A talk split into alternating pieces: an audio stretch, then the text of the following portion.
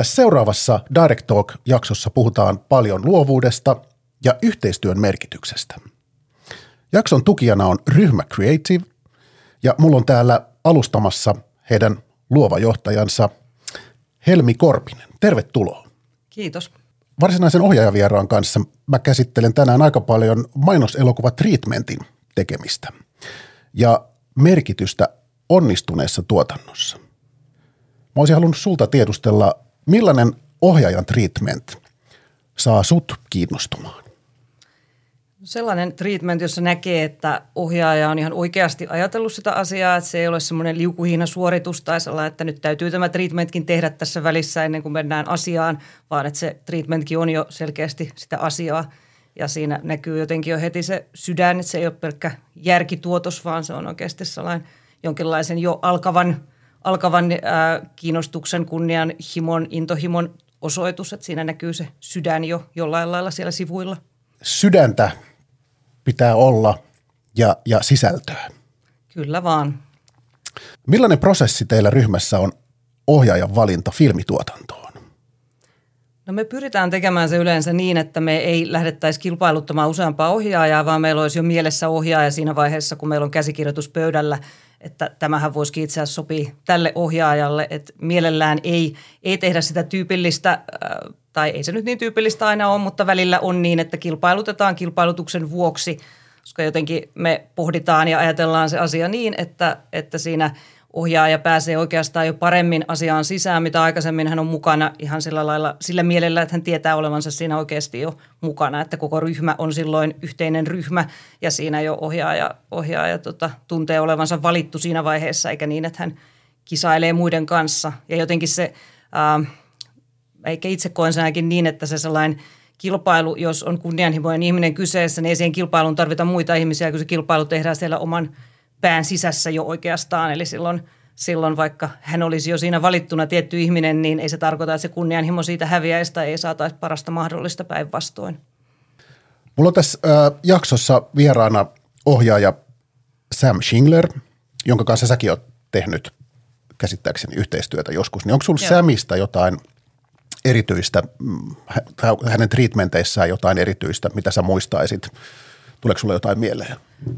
Joo, mun mielestä Sam on hyvä esimerkki sellaista ihmistä, joka oikeasti kanssa paneutuu siihen, siihen, minkälaisen treatmentin tekee ja siinä jo heti näkyy se Samin sellainen empaattisuus ja äh, ihmisten tuntemus ja tietämys. Toki vielä, vielä mä koen, että Sam on erityisesti siinä tilanteessa, kun hän siellä ohjaa, niin se tulee vielä, vielä enemmän esiin sitten, sitten se asia, että miten hyvin hän on ihmisten kanssa. Ja taas kerran kaikkien ihmisten kanssa siellä ei vaan niiden esiintyjien, vaan myös sen koko, koko porukan kanssa hyvin, hyvin tota, sinut ja tekemisissä ja kuuntelee – kuuntelee mielipiteitä, mutta ei toisaalta kuuntele niitä liikaa, että osaa myös sitten sanoa, kun on se hetki, jolloin, jolloin pitää ennemmin mennä sillä tavalla, miten hän on ajatellut, eikä, eikä lähteä sitten kesken kaiken muuttelemaan. Se on Sämissä mun mielestä ainakin hyvä asia. Tosi hyvin alustettu ja tästä voidaankin Ahdisillan kautta siirtyä suoraan itse jaksoon. Sam Schingler, kiitos ryhmä, kiitos Helmi. Kiitos. Ja tota, ei muuta kuin keep up the good work. All right. Otto yksi, Sam Schindler. Teikäläisen tieohjaajaksi. Ole hyvä. Kiitos. No, äh, niin kuin mä sulle saat, saat, saatekirjelmässä vähän kerroin, ja toki tiedät tämän minusta jo etukäteenkin, niin mun mm, se, tota mun, mun tieni ei ollut mitenkään suoraviivainen. Äh, mä lataan nyt tähän heti kärkeen semmoista, mä en oikeastaan vieläkään ole ihan varma, onko mä ohjaaja. Mm-hmm. Että et mun identiteetissä on – Kyllä sä mun Ehkä. mielestä oot. niin, toki, toki siis mä, Todistetusti. mä teen sitä ja, ja mä olen tehnyt sitä jo pitkään, mutta et ehkä se semmoinen, ehkä se semmoinen niin kuin, mulla itsellä on reson, mä oon tutkinut tätä asiaa viime aikoina paljon, koska Joo. on ollut aikaa. Aha, puhutaan tota, tota, Mutta ehkä mulla ehkä mul resonoi itselläni tämmöinen termi kuin filmmaker enemmän kuin ohjaaja. Ja, mm, Mikä se ero on? No musta, ohjaaja, filmmaker? No musta tunt, no jos ihan termistä puhutaan, niin filmmaker saattaa olla sellainen tyyppi, joka tekee paljon niin kuin jotenkin omanvaraisesti asioita ja ehkä sitten monia asioita. Ja, ja se moniosaajuus eikä vain osaajuus, vaan oikeastaan kyky, olema, olema, kyky olla keskittymättä vain yhteen asiaan, niin on ollut mulle sekä ää, ehkä kirous että jonkinlainen voimavara aina, että mä oon aina halunnut tehdä monia asioita ja mä kyllästyn hirveän helposti mm. yhteen asiaan ja, ja tota, ää, ja sitten mulla ei ole koskaan ollut oikein ää, semmoista, ehkä semmoista niinku kauhean voimallista tarvetta semmoiseen niinku yksin tekemiseen, enkä mä oikeastaan koskaan esimerkiksi kokenut olevani millään lailla mikään, tai en ole kokenut, kokenut edes soveltuvani semmoiseen auteur-ohjaajuuteen. Öm, nyt viime aikoina, kun on ollut tämä covid-aika ja, ja sen jälkeistä ajat, kun siirryttiin kaiken näköiseen etätekemiseen, mm. niin mä oon ollut tuskissani niin kuin istunut yksin työhuoneella ja Joo. Seinät on kaatunut päälle. Että kyllä mä, oon, mä haluan tehdä ihmisten kanssa yhdessä asioita ja mulle ei ole niin hirveän tärkeää, mikä se rooli on tai mitä siinä lukee siinä käyntikortissa tai jossain muussa kohdassa. Öm, tieohjaajaksi olikin sen takia varmaan vähän sellainen – äm, sattumanvarainen, että mä, mä, musta piti tulla pop-tähti Joo. ensin ennen kaikkea ja, ja tota, äm, mä soitin bändeissä ja mä halusin satsata kaikkeni siihen. Tämä on ollut silloin joskus 90-luvulla. Mun mielestä sä olit siis pop-tähti. Mä oon ollut nimittäin sun keikalla silleen niin kuin, että jee. Yeah. on mäkin ollut sun keikalla silleen, että jee. no ehkä meillä on aika samanlaiset sit osittain niin niin on, niin niin on. matkat Joo. tänne Joo. studioon, missä me nyt ollaan. niin, kyllä. Monellakin tapaa. Itse meidän, meidän tiethän on sivunneet, sivunneet hassulla tavalla myös, myös sit siinä seuraavassa vaiheessa, kun, ää, kun mä totesin, että tästä pop-tähteydestä ei nyt taida tulla mitään, tai ainakaan siitä ei elanto osaa riittyä mm, kasaan, niin, niin tota, ää, mä pääsin oppisopimuskoulutukseen Provideo-nimiseen jälkityöstä post-production firmaan ja siihen liittyen niin, niin mä kävin sitten, kävin sitten Tampereella TTVllä suorittamassa erinäisiä kursseja ja bunkkasin välillä teidän tota, kämpässä tai teidän, teidän kimppakämpässänne. Mutta pakko myöntää, että siitä opiskelusta ei tullut yhtään mitään sieltä Tampereella. Se oli aivan liian niin kuin levotonta. Levotonta se meininki silloin, joskus vuosituhannen vaihteen. Silloin oli niin paljon. Tota, Vai ennen vuosituhannen vaihteen? Se oli ennen. Joo, niin, jotain 98, mä 99. valmistuin sieltä ö, TTVOsta mainitusta niin, niin mm. 2000. Just näin. Mutta siis kivoja aikoja ja ehkä sitä niin kuin jollain lailla omalla kohdallani niin kuin sävytti tosi paljon se, että töitä oli tarjolla. Hmm. Öö, osaajille ja myös vähän vähemmän osaajille. Et, et ajat oli silleen jännät. Mulla kävi hyvä tuuri, mä pääsin tosi hyvään firmaan tota, opettelemaan efekti- tai VFX-hommia ja, ja tota, opin parhailta Ville Vaajakalliolta ja Hugo Kiekkebeniltä ja tämmöisiltä VFX-legendoilta. Joo. ja, tota, ja ex, äh, noin mainitut on siis edelleenkin Joo, alalla. Kyllä, kyllä, Joo. kyllä. Ja tota, Joo, ajat oli tosi jännät. Mä muistan, kun mä menin sinne Pro-videoon ensimmäisen kerran kysymään, että olisiko tämmöinen mahdollista, niin sieltä sanottiin, että ilman muuta on. Ja sitten seuraavalla kerralla sanottiin, että saat näin paljon palkkaa jo pelkästään tästä harjoittelusta. Mä en ollut koskaan saanut niin paljon rahaa mistään. mä olin aivan puulla päällä, että mikäs, mikäs ala tämä tämmöinen on. Eikä siinä montaa hetkeä mennyt, kun oltiin jossain kannesissa ja se oli niin kuin aika hurjaa, niin kuin tosi hurjaa aikaa. Ja mulla oli koko ajan vähän semmoinen olo siitä touhusta, että mä en, mä en, niin kuin, mä en taju tätä. Mm-hmm. Mitä täällä tapahtuu? Mä olin just tullut totaalisesta köyhyydestä. Mä olin ollut köyhä muusikko ja opiskelija. Mulla oli ollut pennin latiasta, mutta heitettiin jonnekin post-production firmaan harjoittelijaksi. Mä tienasin ää, kahdeksan kertaa enemmän rahaa siitä, että mä olin siellä harjoittelijana ja pelasin pleikkariin. Mm. Se oli mielipuolista. Mutta se ehkä vaikutti osaltaan myös siihen, että minkä takia niistä opinnoista ei tullut yhtään mitään. Mm-hmm. Et jotenkin sen, sen aikaiset talousnäkymät ja ylipäätään se niin meininki oli, oli sellaista, että töitä kyllä riittää ja mm. niitä saa. Ja, ja tässä on niin kuin jotenkin hyvät näkymät ja, ja niin kuin mielenkiintoista tekemistä ja, ja niinpä ne opinnot sitten jäi ihan niin kuin tekemättä. Oliko siinä semmoista niin kuin tulevaisuususkoa? Oli tosi vahvasti. Siis niin kuin kaut, läpi kentän? Oli. Toki, toki siinä oli myös semmoista niin kuin epäuskoa itselle, että voiko tämmöinen olla mahdollista. Että tämähän on ihan järjetöntä sekoilua. Joo. Että täällä poltetaan rahaa niin kuin bailaamiseen enemmän kuin keskiverto ihminen käyttää vuodessa syömiseen tai mm. asuntolainaan. Että kyllä se niin kuin hurjaa oli kanssa. Joo. Monella tapaa. Mutta tota, mä tein sitä ja se oli ihana ympäristö siis.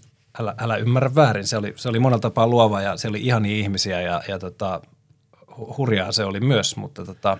Anteeksi välihuomio, mutta sä sanoit tuossa, että learning from the best mm. vähän tai legendoilta, mm. niin, niin sehän on ollut sulle jonkunlainen korkeakoulu myöskin, että vaikka sä sit sieltä TTVstä sait jotain pohjaa, mm. mutta sitten sä siirryit niin kuin siihen ammattiliigaan.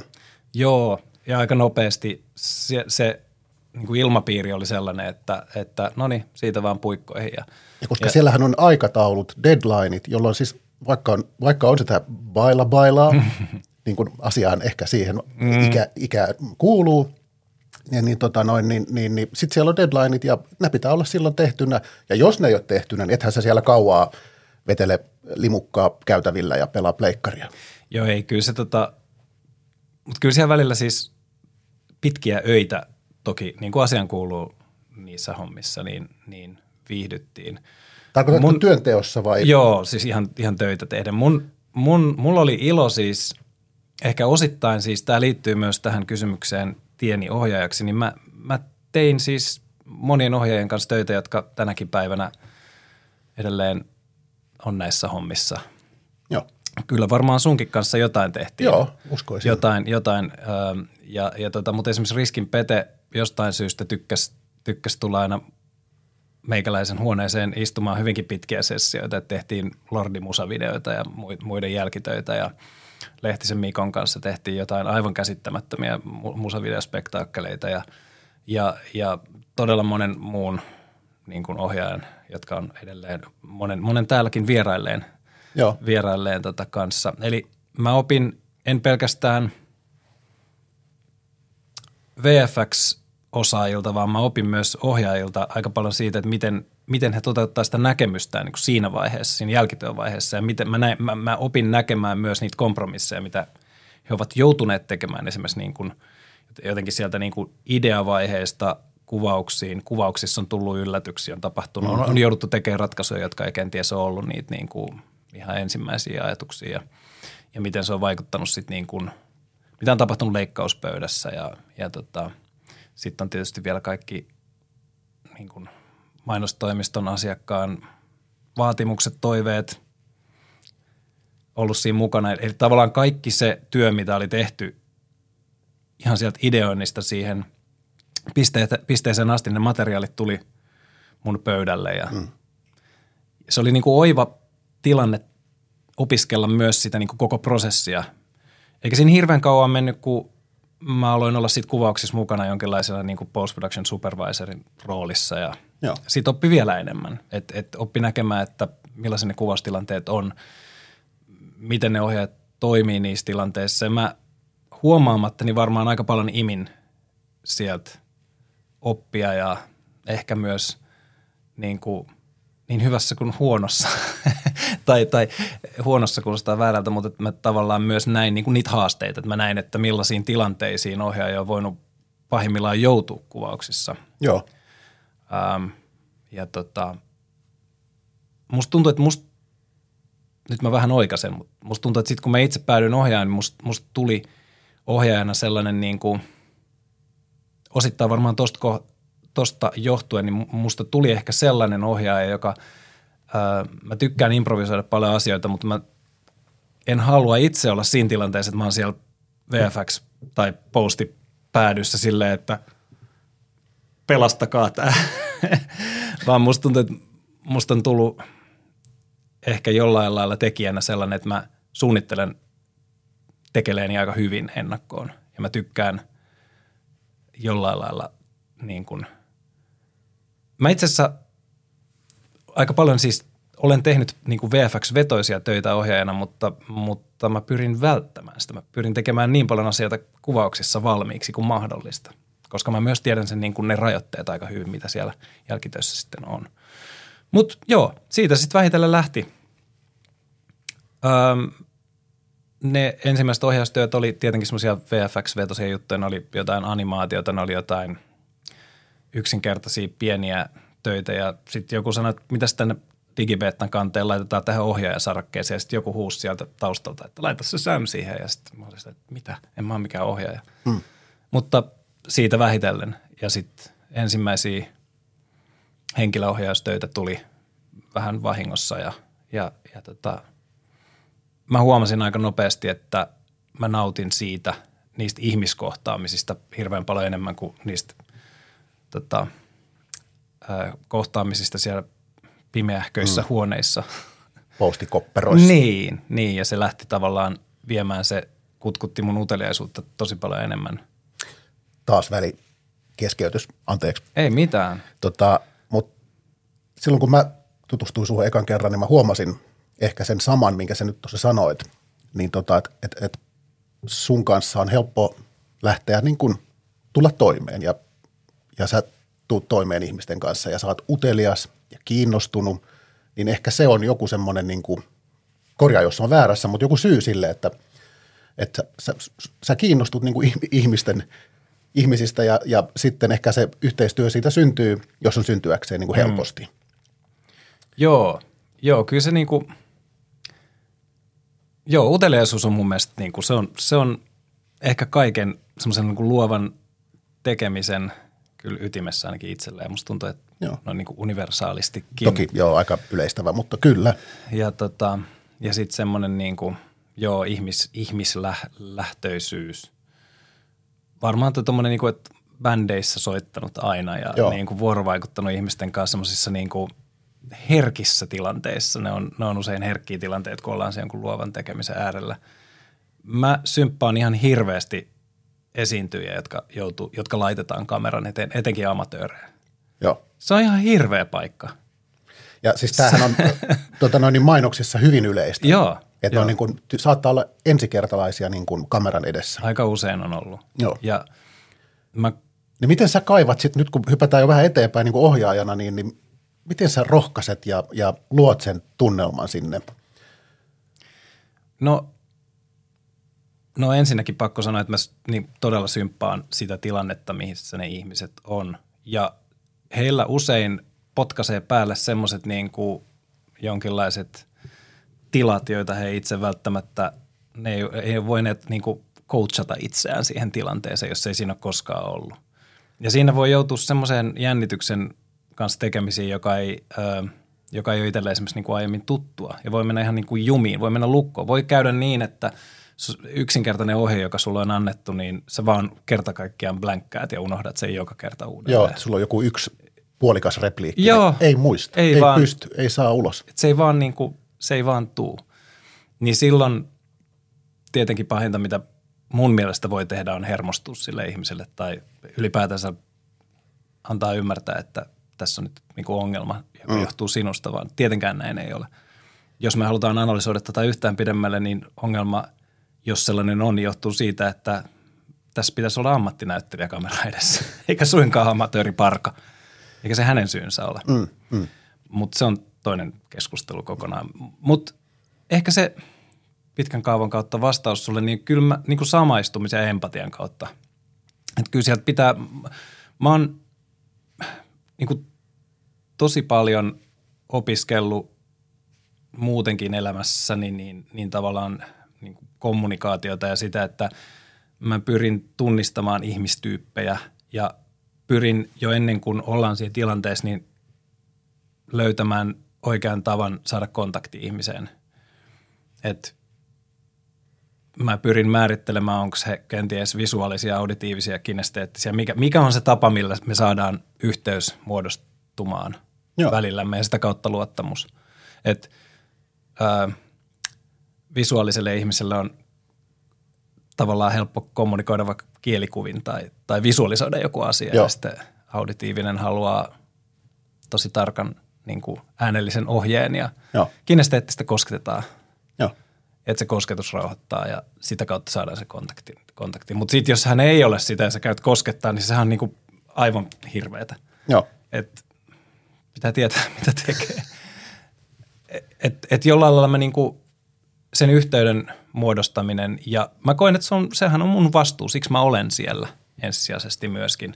Että se näkemys, kokonaisnäkemys siitä, mitä ollaan tekemässä, mutta kun meillä on ihmisiä, jotka laitetaan kamera eteen, etenkin amatöörejä, niin mm. he on mun vastuulla siinä tilanteessa. Ja mun vastuulla löytää ne keinot, niin kuin, saada heidät tuntemaan olonsa niin kotoisaksi kun siinä tilanteessa voi. Ja kyllä ne yleensä on löytynyt. Lasten kanssa on välillä ollut, saattanut olla hankalinta mm. sen takia, että heillä voi mennä joku ihan hermostollinen tila päälle. Ja, ja tota, niissä on saattanut kestää sitten, että on pitänytkin panna hetkeksi hommat seis ja tehdä ihan jotain muuta välillä ja sitten se helpottaa. Joo, olen ollut samassa tilanteessa. Jep. Jaan. Tota noin, niin siinä se, mutta oikeastaan kaikki, kenen ohjaajien kanssa täällä on puhuttu, niin sanoi sitä samaa, että se on se oma niin kuin rauhallisuus siinä ohjaus, mm. jos puhutaan ihan ohjaustilanteesta, niin, niin sen säilyttäminen ja sen tila, tilanteen, niin kuin, että pääsee sen esiintyjän levelille, mm. mutta sitten sä oot ehkä napsun verran sen yläpuolelle, jolloin sä voit niin kuin rauhallisesti, että et sä vaan mm. valu sinne alapuolelle, jolloin sulle itselle hiipii se paniikki, vaan sä oot se viimeinen ihminen, jolle se paniikki ei voi niin kuin mm. ottaa ylivaltaa. Se on totta. Se on totta, joo. Ja onhan siis totta kai on ollut tilanteita, joissa niin kuin joku sisäinen paniikki alkaa jotenkin hiipiä tai kolkutella, mutta on ollut yleensä jotain semmoisia niin itsestä riippumattomia niin kuin jonkinlaisia force majeure-tyyppisiä joo. asioita, että joku, en mä tiedä, studiosta menee sähköt poikki ja joo. mitä sä sillä voit tehdä? No ja mulla on ollut tarina, että pääosa esittäjä tuota, niin joutuu lähteä tikattavaksi. Hmm sitten pitää, että ai niin, no mitäs me tehdään nyt tämä aika, kun siinä menee varmaan parisen tuntia. No, mm. meillä oli onneksi, me voitiin tehdä sitten tuotekuvat siinä välissä. Joo. Ja tietysti ensin seivattiin, että voidaanko jatkaa ja mm. haluaako, pystyykö ja oli intoa ja se oli siis vahinko, joka Joo. esiintyjä tota noin, niin, vahingossa satutti itseensä niin. Mutta mm. että siitä sitten, niin kuin, siinähän se, koska se on aika shokkitilanne, mm. niin sitten sun pitää mm. aika niin kuin, nopeasti raksuttaa ja onneksi meillä on hyvä ryhmä ympärillä mm. ja usein sen tuottajan kanssa mietitään, että no niin, että katsotaan tietysti niin kuin turvallisuus edellä aina. Niin kuin Kyllä. Se on ihan selkeä, mutta sitten toi, että sitten meillä on niin kuin aika nopea semmoinen shakkipeli siinä, käydään läpi ja ratkaistaan sudokuja. Ja sitten tota noin, niin, no niin, kyllä me voidaan jatkaa, jos me tehdään näin. Mm, kyllä. Et se on aika kylmäpäistä jopa siinä, vaikkakin se, se empatia sitten niin kuin on siinä ehkä kärkenä. Joo. Sori, tämä meni nyt vähän ohi, mutta tämän tarkoitus onkin niin kuin kertoa ohjaamisesta tämän koko podin ja siis se, että tässä, tässä on niin kuin aika paljon asioita, jotka vaikuttaa siihen, Kyllä. että me saadaan se nollasta sataan syntyvä taideteos valmiiksi. Se on juuri näin. Ja jotenkin musta tuntuu, että jos keskustelu rönsyilee laidasta laitaan, niin se vaan kertoo myös tämän niin kuin itse tekemisen monimuotoisuudesta – ja ehkä myös niin kuin, mitä näitä on, siis ensinnäkin pakko sanoa, että tämä on mun mielestä erittäin tärkeä ja hieno asia, mitä sä teet. Ja nämä on ollut Kiitos. hienoja, nämä on ollut tosi hienoja tota, hyviä keskusteluita, mutta ja, ja tosi laidasta laitaan ö, sitä ajattelee tuntevansa niin kuin kollegoita ja sitten tulee kaiken näköistä niin kuin uutta jännää infoa ja, ja niin kuin ajatuksia tätä kautta. Tämä on, tämä on tosi arvokas homma. Mutta että kaikkea yhdistää myös ihanalla tavalla tämmöinen aika vapaa, vapaa rönsyilevyys, mikä on mun mielestä niin pelkästään hyvä juttu. Joo, tässä on todettu, että ohjaajien kesken on semmoista semmoinen tietty yhteisöllisyys, koska me ollaan niin kuin samassa tilanteessa kaikki. Mm. Niin sitten me voidaan ehkä tätäkin kautta jotenkin niin kuin avata meidän tekemistä ja, ja saada vertaistukea mm, parhaimmillaan. Mm, jep. Mutta toki sitten tämä on tehty kaikille, että mun mielestä tässä on myöskin semmoinen, mitä mä oon itse miettinyt, jos tästä podista puhutaan hetki, niin Puhutaan ihmeessä. Direct talk. Tota, niin, niin, Direct talk. Sam, myöskin speaker. niin tota, ää, tässä olisi, tämä on myöskin tarkoitettu sitten niin kuin asiakkaille ja, ja muille mm. ja mainostoimistoille, toki suunnittelijoille, mutta mut, mut sitten myöskin tässä on niinku mun mielestä semmoista, tässä on niinku jopa semmoista johtajuusoppia, koska me ollaan, jos jossain, niin me ollaan niinku päätöksenteko bisneksessä. Mm. Ollaan tässä usean ohjaajan kanssa puhuttu, että jotta me saadaan se yksi mainoselokuva tehtyä, niin, niin sen aikana pitää tehdä siis hurja määrä päätöksiä. Totta.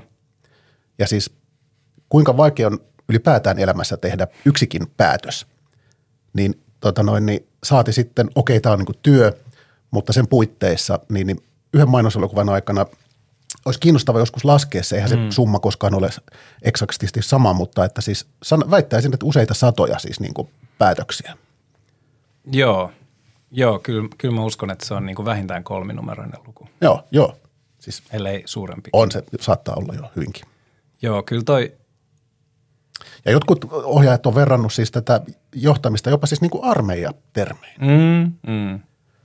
Joo, siis toihan on toki tietysti sellainen, ää, jos me ajatellaan jollain lailla tuota perinteistä niin kuin elokuvan tekemis, niin kuin tekemisen niin kuin hierarkiaa, mitä, mm. mikä liittyy, liittyy ehkä niin kuin kuvausryhmän johtamiseen, niin sellaisen, siellähän on aika vahvasti se semmoinen – niin kuin armeijamaisuus, josta on pakko sanoa sellainen, että se... Sen ei tarvitse olla taistelua. Ei, ei. mutta ehkä se semmoinen niin kuin, joo, tuossa on, tossa on tosi monta niin kuin puolta, mm. että et, mm, mm, niin kuin hyvä johtajuus, millaista se on niin kuin missäkin tilanteessa, niin on ilman muuta on, on sellaisia tilanteita, joissa niin kuin tarvitaan jämäkkyyttä ja selkeyttä ja nopeita päätöksiä ja ja sen kaltaista niin kuin varmuutta jo, jo, jo riippumatta siitä, onko sitä sisäisesti itsellä täysin. Monia tilanteita on, jossa ei välttämättä ole, mutta silti se päätös pitää vaan tehdä. Kyllä. Ja silloin luotetaan intuition tai siihen, että musta tuntuu, että tällä mennään. Juuri näin. Mutta noin yleisellä tasolla, niin kyllä mä huomasin silloin, kun mä tulin ohjaajaksi sitten – takaoven kautta sieltä postipuolelta, niin kyllä mä, mä huomasin, että oho, onpas tämä yllättävänkin armeijamaista välillä tämä tekeminen ja yllättävänkin sellaista ää, ehkä hierarkista, etenkin niin kuin kuvausryhmän osalta. Ja ää, se aluksi tuntui musta vieraannuttavalta. Hmm. En mä ollenkaan kokenut tarvetta olla mikään esimies – niin sä oot puhunut siitä enemmänkin tästä sun ohjaajuudesta niin kuin tämmöisenä ryhmä. Joo. Yhteisö tekemisenä. Ky- kyllä, kyllä mä, niin kuin, kyllä mä niin kuin edelleenkin niin ajattelen. Se on tietysti, tiedostan myös tosi hyvin sen, että minkä takia – minkä takia tavalla, totta kai mä olen kuvaustilanteessa esimies ja mä olen niin kuin muissakin tilanteissa se henkilö tai esihenkilö. Joo. Mä olen se henkilö, joka, jo, jolla on vastuu ja mä mielelläni kannan sen vastuun. Toi on muuten, toi on yksi tärkeä pointti, että se ohjaajaksi valikoituu varmaan henkilöitä, jotka mielellään kantaa vastuun. Kyllä mä uskon näin. Jos, jos ei ole vastuunkanto haluinen tai kykyinen, niin tuskin Joo, päätyy ei. siihen positioon. Joo. Öm, mutta mutta sitten kyllähän tässä on niin tosi paljon tapahtunut myös viimeisen parinkymmenen vuoden aikana niin muutosta, että et tavallaan – ihan semmoinen niin kuin, niin kuin henki, joka vallitsee kuvauksissa on tosi erilainen kuin mitä se oli silloin, kun itse tuli alalle. Ähm, jos aloitetaan siitä tästä päivästä, niin mä ainakin koen ja ihan ilolla koen niin, että musta tuntuu, että kenellä tahansa kuvausryhmän jäsenellä on oikeus avata suunsa silloin, kun kokee sen tarpeelliseksi ja, ja niin kuin myös osallistuu päätöksentekoon. Ää,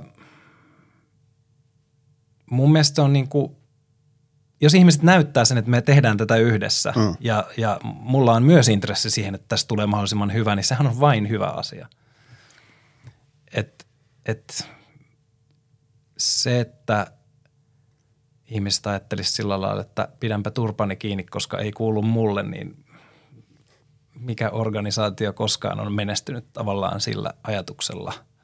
Että et se jaettu tekijyys ja yhdessä tekeminen edelleen korostain, että totta kai se vastuu on, on, niin kuin, Joo. on lopulta sitten minulla ja tuottajalla ja maksavalla asiakkaalla ja, ja, ja näin. Mutta musta on ollut tosi kiva nähdä, että kun on tullut nuorempaa, itseni nuorempaa väkeä, niin en tiedä, onko koulutuskin jo rohkaissut siihen, että, että tota, avataan suuta enemmän ja osallistutaan enemmän ja, ja tavallaan, että ei vaan niin kuin sokeasti tehdä sitä omaa tonttia. Mm. Missä ei siinäkään ole tietenkään mitään vikaa. En siis missään nimessä sano, että jos haluat keskittyä vain omaan tonttiisi, niin olet yhtään sen huonompi kuin kukaan muukaan. Mutta jos puhutaan semmoisesta yleisestä hengestä, mm. Mm, musta se on ilahduttavaa ollut huomata, että, että porukka osallistuu ikään kuin siitä omasta positiosta riippumatta. Ja puhutaan, ollaan tasa-arvoisia, katsotaan toisiamme silmään, mennään yhdessä syömään, eikä olla kuppikuntaisesti jossain arvojärjestyksessä siellä. Ja että ylipäätänsä kohdataan toisemme yhdessä niin kuin tasa-arvoisina tekijöinä. Että en mä ainakaan koe olevani yhtään sen tärkeämpi kuin, kuin joku runneri siellä setissä. Hmm.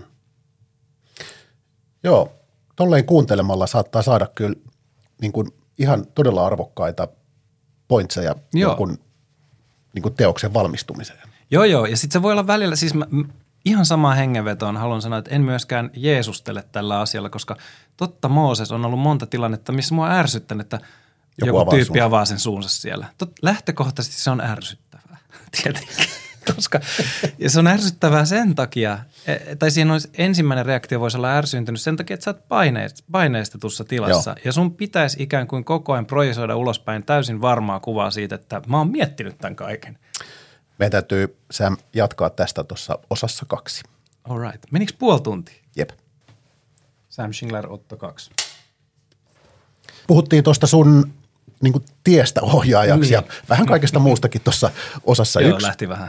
Ei, Rönsyä. se on hyvä, niin se pitääkin. Tota, ää, ja kerro vielä sit siitä, niin kun, okei sä olit niitä mainoskuvauksissa messissä ja, mm. ja sitten ehkä sitä kautta niin sit päädyit myöskin niin tekemään niitä. Ja, mm.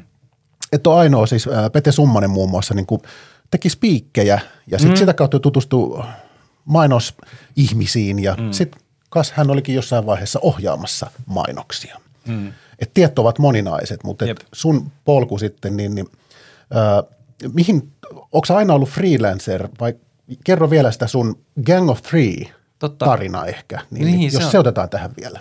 Otetaan se. Se on, se on ihan silleen äh, jotenkin oman, oman niin kuin ohjaajuuden ja sen niin kuin filosofian kannalta oleellinen juttu. Et, ähm, Joo, mä olin, mä olin friikkuna siis,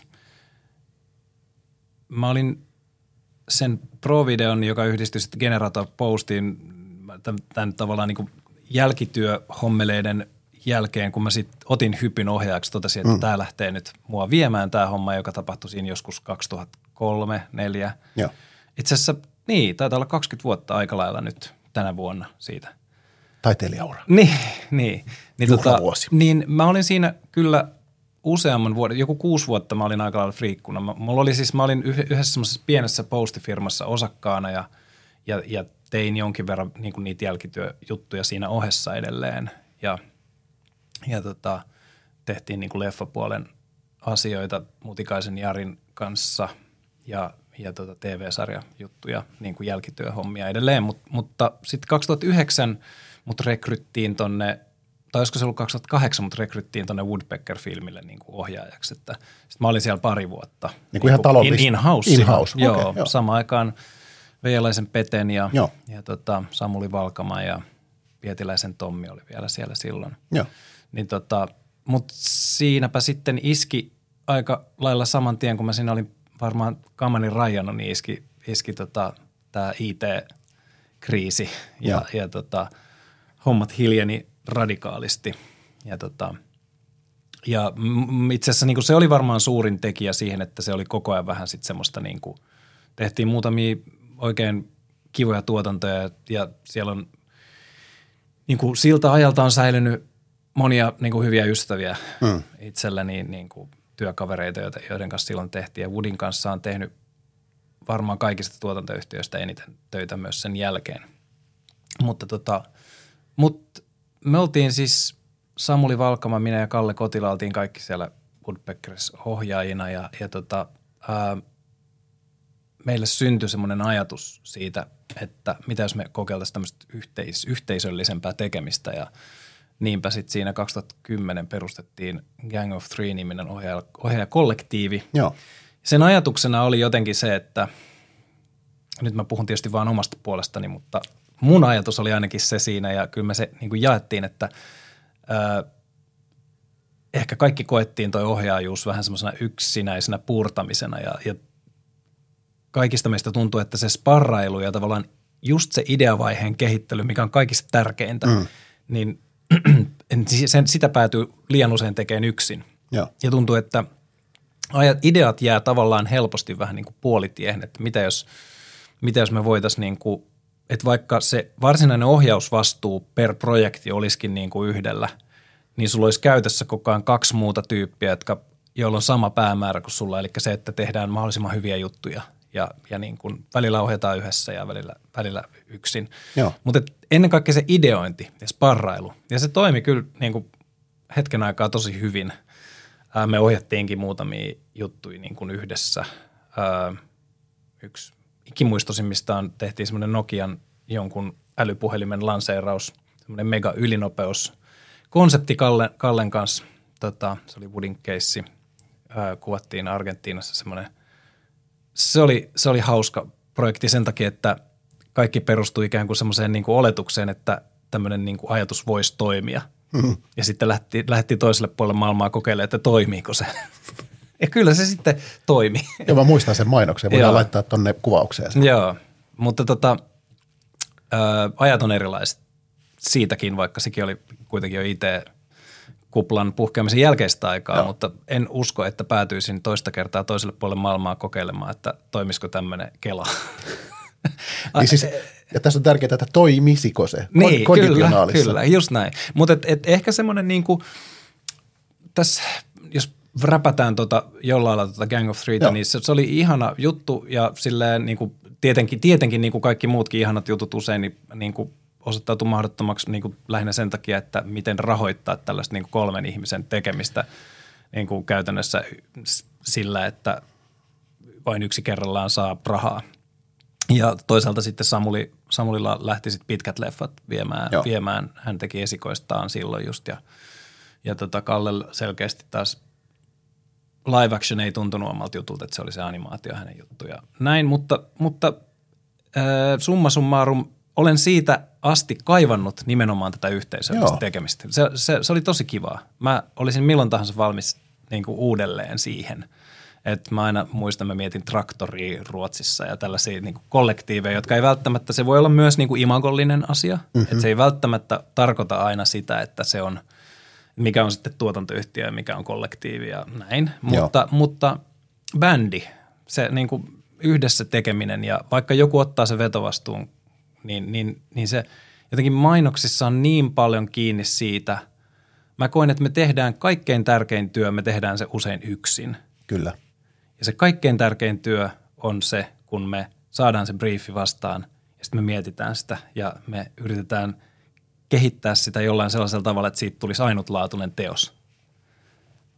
Ja tuntuu välillä haaskaukselta, että me tehdään sitä vain yksillä aivoilla – Eihän suunnittelijatkaan yksin tee niitä omia osuuksiaan siitä työstä. Joo, toi briefi on, ja, ja se toi briefin pohtiminen on niin tärkeä asia, että me, meidän täytyy ottaa se tässä vielä niin kuin käsittelyyn, mutta kun on saatu tämä sun niin. tieohjaajaksi käsiteltyä. oi, oi. Mutta okei, okay, Gang of Three, niin, niin, niin siinä sä kirjoitit mulle, että, tota noin, niin, että yhden henkilön palkalla ei elätä kolmea ei, ohjaajaa. Ei, ei Joo. kyllä. Tuosta on siis tosiaan hyviä merkkejä. Mainitsit traktorin ja tota noin, niin mulla tulee siis mieleen tämmöisiä niin ohjaajaduoja. Mm. Siis mainosmaailmassa, mainoselokuvan maailmassahan on siis menestyksekkäitä duoja. Jep. Et tota noin, niin tulee mieleen tämmöinen yksi mun oma suosikki, Perlorian Brothers, mm, mm, jep.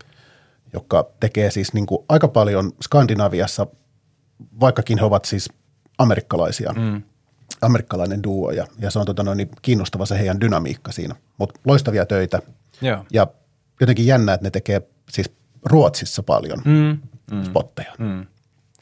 Joo, kyllä mä, niinku, mä pystyn näkemään sen ja mä, mä niinku, se on mun mielestä osittain varmaan niinku taloudellisista syistä tai, tai niinku budjettisyistä, mutta, mutta jos sulla on tarpeeksi töitä, niin, niin mikä ettei. Ja kyllä mä, mä jollain lailla kuitenkin, mä edelleen palaan siihen samaan pointtiin, joka on se, että toi briefit ja treatmentit, varmasti puhutaan siitä vielä lisää ja mielellään puhuisin siihen liittyen. Se on mun seuraava kysymys, mennään niin. Mennään niihin sitten kohta. Mä kuitenkin sit mainitsen vielä tuosta Perlorian Brothersista, mennä. koska tota noin, niin, ää, sä mainitsit ton, että ei suunnittelijatkaan tee sitä yksin. Mm. Niin, niin mä muistin yhtäkkiä, että ne, ne on entisiä suunnittelijoita. No niin, joo. Niin ne on varmaan sieltä, ne on niinku, siis niinku varmaan AD-kopi pari Joo. olleet. Joo. Ja mä jonkun haastattelun niistä luin ja, ja ne mainitsi sitten, että, niinku, että heidän se työtapansa on, on, on silloin jo niinku suunnitteluaikana ollut se, että ne on kirjoittanut siis niinku hirveän monta useat, niinku samalle asiakkaalle hirveän monta eri ideaa. Mm. Ja se on se heidän työtapansa. Mm. Ja sitä kautta ne niinku oppi just sen kirjoittamisen ja sen, niinku, että mikä näistä, ja ehkä se, mikä tässä on usein tästä podissa on tullut käynyt ilmi, on se, että, niinku, että ohjaajan pitää tunnistaa joku hyvä asia. Mm. Mutta mm-hmm. se, puhutaan tästä siinä briefissä, koska se on se tunnistaminen on ihan oleellisessa Niin on, niin on. asemassa tässä meidän työssä. Mutta niillä sitten Perlonian, Perlorian Brothersilla, niin, niin niillä oli se, että ne kirjoitti hirveän määrän niinku ideoita, josta he sitten niinku valkkasi aina sen parhaan. Joo. Ja sitä kautta he sitten jotenkin päätyivät mainoselokuvaohjaajiksi. Ja linkataan sekin tonne noin, niin kannattaa käydä katsomassa niitä töitä, koska ovat erittäinkin niin kuin onnistuneita ja, ja, ja semmoisia, mitkä muistaa. Joo. Tsekataan ne. Tsekataan ne. Tota, mutta nyt sitten ö, ollaan tässä hetkessä. Mm. Sä oot siis ohjannut nyt jo siis useita kymmeniä, sata what mainosta. Niin.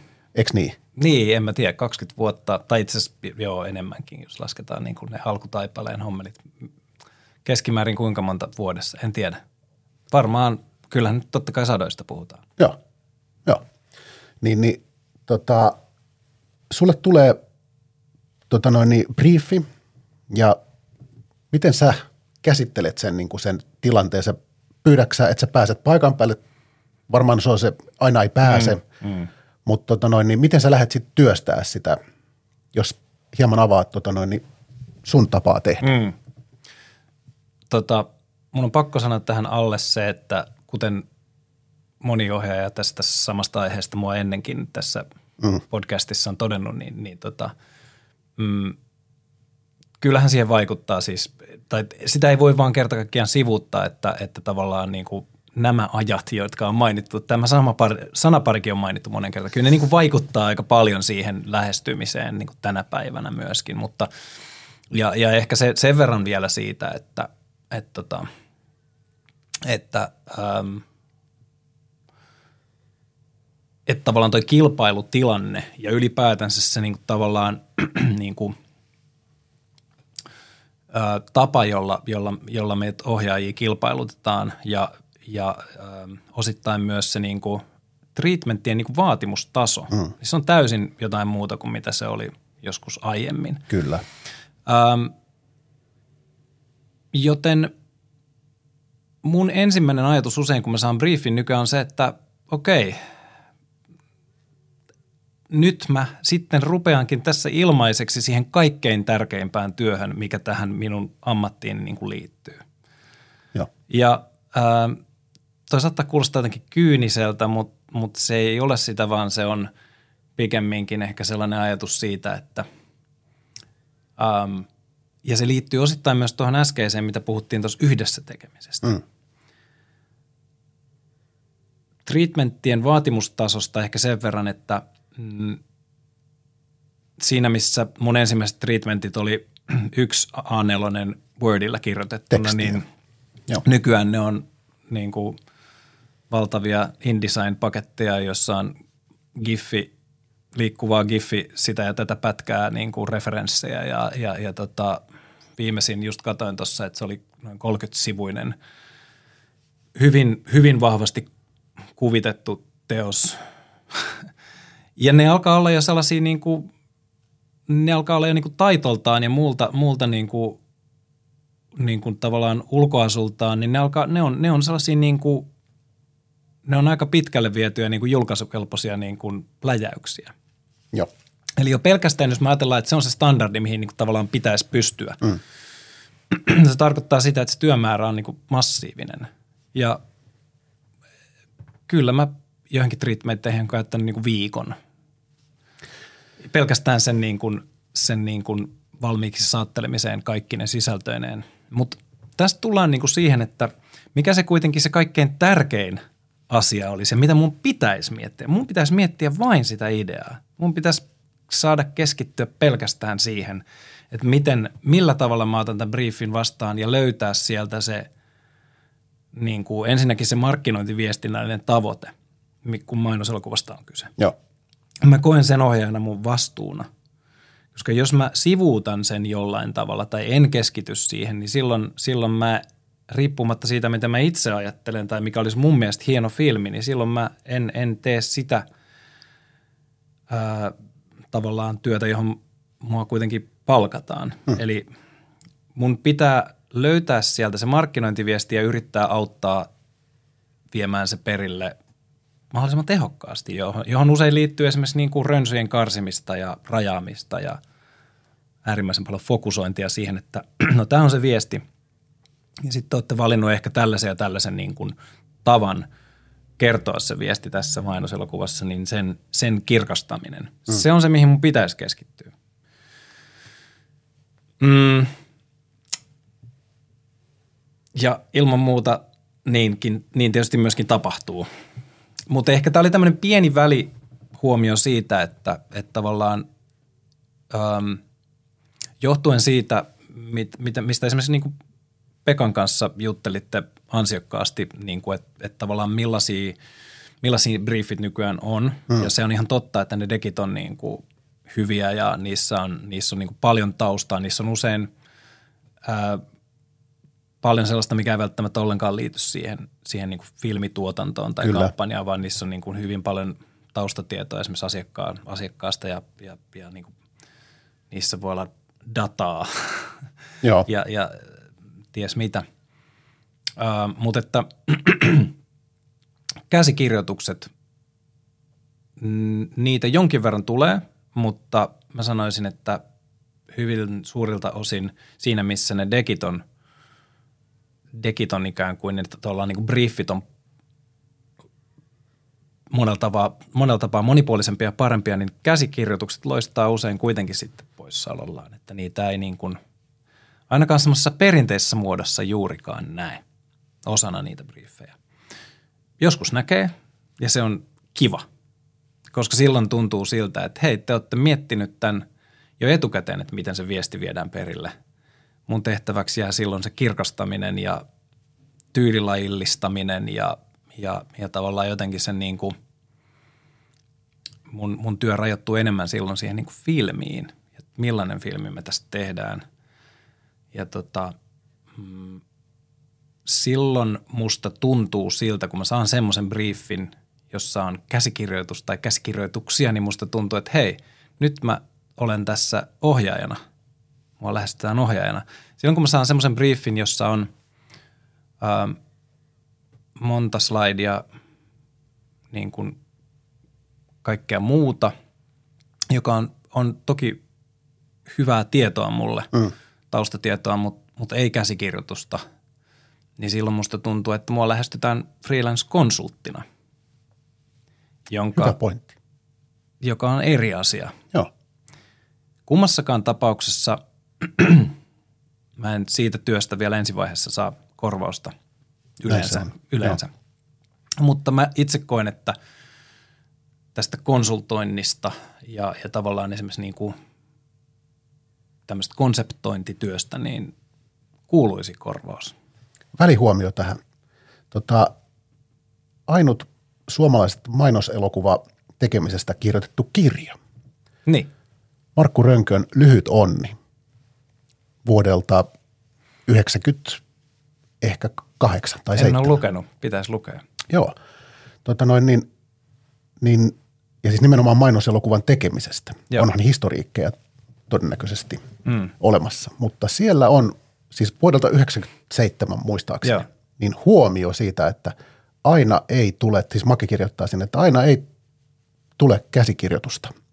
Mutta tässä kohtaa, ja siis tämä on hänen sanomaansa, lainaa nyt silleen ulkomuistista Joo. vähän hu- huterasti, mutta että, että, että olkaa silloin tarkkana, koska silloin teidän pitää saada käsikirjoittajan palkkio. Hyvä make. Eli Joo. tämä on ollut siis niin kuin aikaisemmin jo, mm. Joo. mutta että niin kuin toi, toi, toi, toi on todella mielenkiintoinen ilmiö ja tähän pitäisi, tässä pitäisi olla joku seminaari, joka läpäisisi koko tämän niin kuin mainosalan, Mm. että että miten tämä on mahdollista, koska kun mä saan briefin ja varsinkin joskus kun tulee ulkomailta, niin onko sä koskaan tehnyt sitä, että okei, että nyt on 70 sivua briefiä, mm, mm, herra jesta, niin, niin mä tälleen niin scrollaan siitä, missä kässäri, missä kässäri, Joo, kässäri. joo, joo. Että sitten niin kuin, Ei ole. missä sit mä jotain, sitten mm. niin kuin hitaammin ja hitaammin sitä 70 sivua läpi ja sitten Mm. ei sitä oikein ole siellä. On siellä joku hahmotelma, Mm, mm, mutta onko se käsikirjoitus? Mm. Mm. Varmaan säkin tarkoitat, että kyllähän su, siis useimmiten siellä on joku hahmotelma, mutta Mm, onko siellä mm. siis niin kuin sitä konkreettista? Niin. Ehkä mä ajattelen sillä lailla, että Parhaimmissa on ja onneksi. Ja Kyllä. on tosi Kyllä, kyllä. lämmittävää saada. Silloin, Niin on. silloin tulee semmoinen niin kuin lämmin tunne, että ah, niin kuin sanoit, niin sua lähestytään ohjaajana. Hienosti, ei, kun hienosti määritelty. Siis se on, se, on, se, on, se on jotenkin se, miten mä ajattelen siitä, että, että, että joku toinen on tehnyt ikään kuin sen oman työnsä. Tai organisaatiossa on todettu, että meillä on täällä tämmöinen copywriteri, joka kirjoittaa näitä käsikirjoituksia työkseen ja hänelle maksetaan palkkaa siitä. Ja, ja että se on tavallaan ylipäätänsä niin kuin osa sitä st- strategista suunnittelutyötä, joka siellä mainostoimistossa mahdollisesti tai muussa organisaatiossa niin tehdään, niin että se kuuluu heille. Musta on kiva kirjoittaa kässäreitä. Sehän on Sama. kauhean kivaa. Mä tykkään siitä tosi paljon. Mä haluaisin saada niinku siitä korvauksen. Joo. Et siitä, siitä työstä, jos, jos mä siihen päädyn. Et, et ilman muuta, niin kuin Pekkakin ansiokkaasti sanoi sano tässä podcastissa, niin melkein ainahan sitä jollain lailla päätyy niin kuin muokkaamaan niitä käsikirjoituksia. Se kuuluu mun mielestä siihen niin kuin työhön, siihen, se kuuluu ohjaamiseen Ja silloin sä teet päätöksiä, mutta saatat myös riskiä. ja vastuuta niistä, Joo. niistä päätöksistä. Ja, Joo. ja, Mutta mut, mut ne, ne, ne tapahtuu niin keskustelun, ne tapahtuu dialogin kautta, ne tapahtuu yhdessä. Ähm, jotta mä voin ohjaajana lähteä tekemään mun omaa työtä, niin mulla pitää olla semmoinen tunne, että siellä toisella puolella ähm, sillä taholla, joka briefaa, mutta niin siellä on henkilöitä, jotka kantaa sen oman vastuunsa ja me voidaan käydä sitä dialogia. Joo. Eikä niin, että mä oon ulkopuolinen konsultti, joka ikään kuin briefataan jostain niin kuin viestinnällisestä haasteesta ja mä konseptoin sen. Et sehän on, siinä menee ihan selkeä raja. Silloin mä en ole ohjaajana mm. siinä, siinä mukana, vaan mä oon, mä oon jonkinlaisena viestinnällisenä konsulttina tai, tai konseptoijana. Ja se on, se on ihan, se on tavallaan mun mielestä kivaa työtä ja, ja mä tykkään tehdä sitäkin puolta. Ja, Musta tuntuu, että useimmat meistä ohjaajista, niin kuin, meillä on myöskin sit joku kyky ja taito siihen, mm, lahja. Niin, kyllä mä uskon, että se tavallaan se, se, se jos me ajatellaan mainoselokuvaa vielä hetken, niin, niin sehän on siis muodoltaan sellainen, että kun, kun siis on täysin selvää, että me ollaan epäonnistuttu monesti onnistuaksemme niin kuin jossain vaiheessa. Ja, ja ne epäonnistumiset on ollut sellaisia, että ei, ei me olla sivuutettu niitä silleen, että no, vaan kyllä me muistetaan ne, että mikä meni mönkään. Ja me ollaan opittu niistä varmasti kaikki. Mä muistan tosi monta keissiä, missä mä oon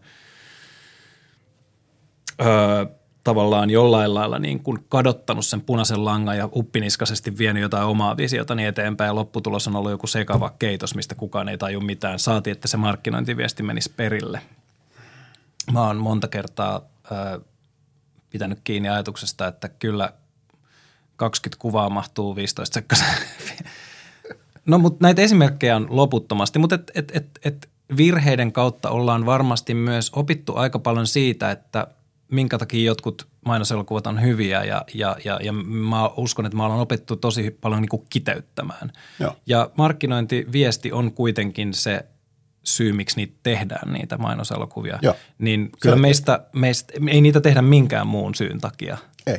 Niin kyllä me ollaan myös opittu paljon siitä niin kuin viestinnällisestä työstä, mikä siinä, niin kuin, me ollaan mukana siinä ja me ollaan sekä tehty että nähty lukuisia epäonnistuneita ja lukuisia onnistuneita mainoselokuvia ja me tiedetään minkä takia ne on hyviä silloin, kun ne on hyviä. Ne herättää, ne on usein aika yksinkertaisia parhaimmillaan. Joku teos voi olla tosi vaikuttava ja monimutkainenkin, mutta sitten kuitenkin, jotta se idea välittyy ja se markkinointiviesti välittyy, niin, niin kyllä mä sanoisin, että valtaosa onnistuneista mainoselokuvista on niin kuin rakenteeltaan ja kerronnaltaan kuitenkin suht yksinkertaisia. Joo. Koska lähtökohtaisesti katsoja ei ole halukas katsomaan sitä, vaan se pitää niin kuin, sen pitää voittaa puolelleen se katsoja. Me ollaan aina altavastajan asemassa, kun me tehdään mainoselokuvaa, niin sen pitää olla, sen pitää olla heti ensimmäisestä freimistä alkaen, siinä pitää olla jotain kiinnostavaa ja jotain sellaista, mikä äm, me mennään suoraan niihin tilanteisiin, ei me yleensä hirveästi ehditä petaamaan ja etabloimaan. Joo, ei. Me ollaan opittu kiteyttämään, me ollaan opittu viestimään ää, ja mä uskon, että me ollaan monet myös aika hyviä konseptoijia siinä mielessä, mitä tulee niin kuin liikkuvan kuvan kautta markkinointiviestien välittämiseen. Niin joo, mutta tota, ehkä semmoisena aasinsiltana tästä, että mä sain itse asiassa tosi mielenkiintoisen sähköpostin eilen mun Saksassa sijaitsevalta agenttuurilta, ohjaaja-agenttuurilta, jotka edustaa mua itse asiassa lähes maailmanlaajuisesti nykyään. Ja se viestin sisältö oli hyvin yksinkertaisesti tämä, että Saksassa alkaa ensi vuoden alusta 2024 alusta paid pitching, joka tarkoittaa käytännössä sitä, että kaikista pitcheistä tullaan maksamaan palkkio, joka on suhteessa sen tota, tuotannon budjettiin. Wow. Jep. Elikkä, ja tästä on ollut pitkään nyt puhetta, äh, mutta käytännössä se tarkoittaa sitä, että äh, siellä on ihan niin kuin kaaviot ikään kuin siitä, että mikä se korvaus esimerkiksi ohjaajalle on, joka osallistuu mainoselokuva pitchiin. Eli, eli siinä vaiheessa, kun sut on shortlistattu ja sulta pyydetään se treatmentti, niin siinä vaiheessa se tavallaan täsmennetään se pitchaus tai se palkkio, mikä, mikä siitä treatmentistä maksetaan. Kaikki ei välttämättä ole t- ollut tietoisia tästä Suomessakaan, että mm. siis niin kuin, mehän ollaan vähän niin kuin oltu tämmöistä vapaata riistaa, jos Jep. näin voi sanoa. Siis niin kuin tehdään palkatta isoja, sä sanoit, että sä käytät viikon treatmenttiin. Helposti Joo, saattaa mennä. Helposti. Ja tota noin, niin, niin, niin tämähän kuulostaa jo kuulostaa niin kuin kannustavalta suorastaan, että siitä työstä sitten niin kuin, ja ehkä se jopa sitten, että siihen valintaankin niin kuin, että siihen mietitään vähän tarkemmin, ettei kysytä niin koko kylältä mm. treatmentteja. Joskus käy näitä, mikä on sitten niin aivan hämmentävä, kuka ehtii edes lukea niitä. Mm. Niinpä, niinpä. Ehkä mennään tässä vielä treatmentissa keskustelussa vähän syvemmälle, että miten sä saat siitä semmoisen, niin kuin, että ihmiset jaksaa lukea sen. Mutta tota noin, niin, tosi kiva kuulla ja, ja tämän soisi kyllä leviävän Suomeenkin. No ehdottomasti. Et, ja mä näen sillä lailla itse, mä, mä, nämä podcastit on, vaikka tämä tuntuu pitkältä ajalta tämä puolitoista tuntia, niin, niin nämä on kuitenkin lyhyitä, niin mä halusin puhua tästä aiheesta. Ja Joo. sen takia, kun sä kysyit tuosta treatmentistä ja siitä briefistä, että millaisia ajatuksia, niin mä halusin nostaa tämän asian. Totta kai on tosi monia muita asioita ja, ja niin kuin, jotka liittyy esimerkiksi niin kuin innostumiseen, josta, josta tota, Olli Rönkä puhui tässä podcastissa mm. niin kuin hienosti ja pitkään, että, että tavallaan kuinka sen pitäisi valua sieltä ylhäältä alaspäin. Allekirjoitan sataprosenttisesti. Se on juuri näin. Mutta ehkä tämä asia on sellainen, mistä mä haluan tässä yhteydessä puhua. Ja, ja tota, Hyvä, kun nostit esille. Musta tuntuu, että tämä, mulle ei mitään tarvetta nostaa meidän ohjaajien niin kuin häntää tai arvoa. Kyllä, kyllä meitä arvostetaan varmasti juu, juu, tekijöinä. Juu. Ei, siitä ei ole ollenkaan kyse, vaan tämä on hyvin konkreettinen asia. Eli se työ, joka me tehdään – se on hirveän tärkeä työ. Ja sen sijaan, että meille sanotaan, että menkää ja tehkää tämmöinen työ ilmaiseksi, joka on kaikkein määrittävin sen mainoselokuvan niin kuin, tavallaan onnistumisen kannalta. Kyllä. Kilpailkaa samalla keskenänne ja miettikää sitä, että millainen tästä kannattaa tehdä, jotta mä saan tämän keissin. Siis mehän kannamme, me, pelkästään me kannamme sen riskin niin, näissä tilanteissa. Kyllä se on just näin. Ja tavallaan se, mulla ei ole tässä niinku mitään tarvetta uhriutua millään tavalla. Tämä on, tämä on, siihen on syyt ja me itse ollaan myöskin... Niin niin tämä on vaan asia. Me, me, ollaan, me ollaan tavallaan äh, oltu äh, mukana tietyllä tavalla myöskin niin kuin rakentamassa tätä mallia, Ihan mikä täysin. nyt on. Että, ei- ei- Vuosikymmeniä. Niin kuin, näin tämä on ollut ja tämä on, tämä on ollut toimiva rakenne tietyistä syistä johtuen. Ää, päällimmäisesti ehkä päällimmäisenä sen takia, että ohjaajat on aiemmin olleet tuotantoyhtiöissä kiinnitettyinä ja me ollaan nautittu liksaa siinä, missä kaikki muutkin. Nykyään ei tietenkään näin enää pitkään mm. aikaa ollut ja samaan aikaan treatmenttien niin kuin vaatimustaso on noussut ja tavallaan meidän ikään kuin sen niin kuin konseptoinnin ja käsikirjoittamisen määrä noussut vastaavasti myös tosi paljon. Eli me tehdään ikään kuin sitä työtä, sitä konseptointia ja käsikirjoittamista ähm, siinä treatment-vaiheessa hirveän paljon enemmän kuin aiemmin. Ja kaikki tämä korvauksetta. Eli tässä on se epäkohta. Joo, en, mun mielestä on ihan tervettä nostaa toi esille ja, tota, ja tota noin, niin puhutaan tuosta treatmentistä vielä. Me joudutaan nyt siirtyä tota noin, niin näytökseen kolme, mutta Oh puhutaan, yeah. yeah. jatketaan treatmentistä vielä, koska se on kumminkin se kiteyttävä asia ja se ajatus, kun sä käytät sen tärkeimmän hetken siihen, mihin suuntaan sä lähdet. Joo. Niin puhutaan siitä Puhutaan. jaksossa kolme. Sam Schingler Otto kolme. Kolmas näytös ja Jos Puhutaan- kaikki selviää. Kyllä, ratkeaa. Jep. Tota noin, niin, äh, puhutaan vielä treatmenteistä. Joo.